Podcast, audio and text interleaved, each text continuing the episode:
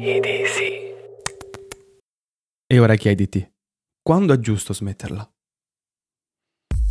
È giusto smetterla quando l'altra persona ne ha abbastanza, convieni?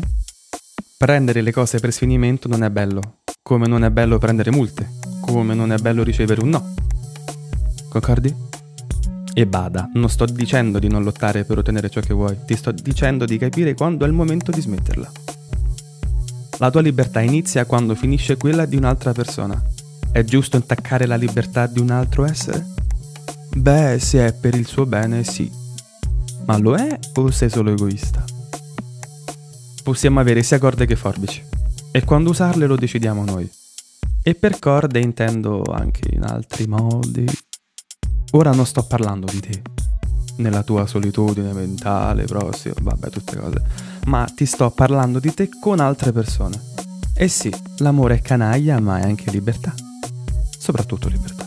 Se l'altra persona sceglie di tagliare la corda, tu non la impiccare. Se l'altra persona appesantisce il carico, tu lasciala andare. Equilibrio, coerenza col momento e intelligenza. A volte le cose bisogna lasciarle andare. È sopravvivenza e corretto uso della parola libertà. E sì, tu starai male. Oh, se starai male, piccola creaturina. Ma è la vita, no? Quella puttana della vita che però si fa amare tantissimo. Forse perché è quando la vuoi che la vedi andare via.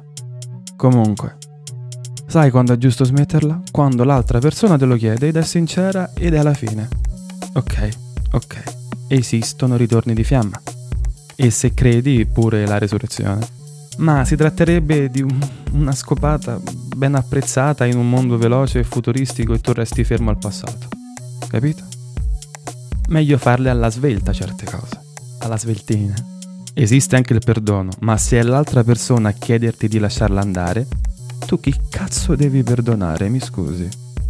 Ed è giusto smetterla. Smettere un vizio o un piacere abitudinario, che è peggio di un vizio. È giusto smetterla quando l'eccesso potrebbe farti morire. La devi smettere. Di che fare? Di fare come le mosche con le cazzo di luci. Cambia obiettivo.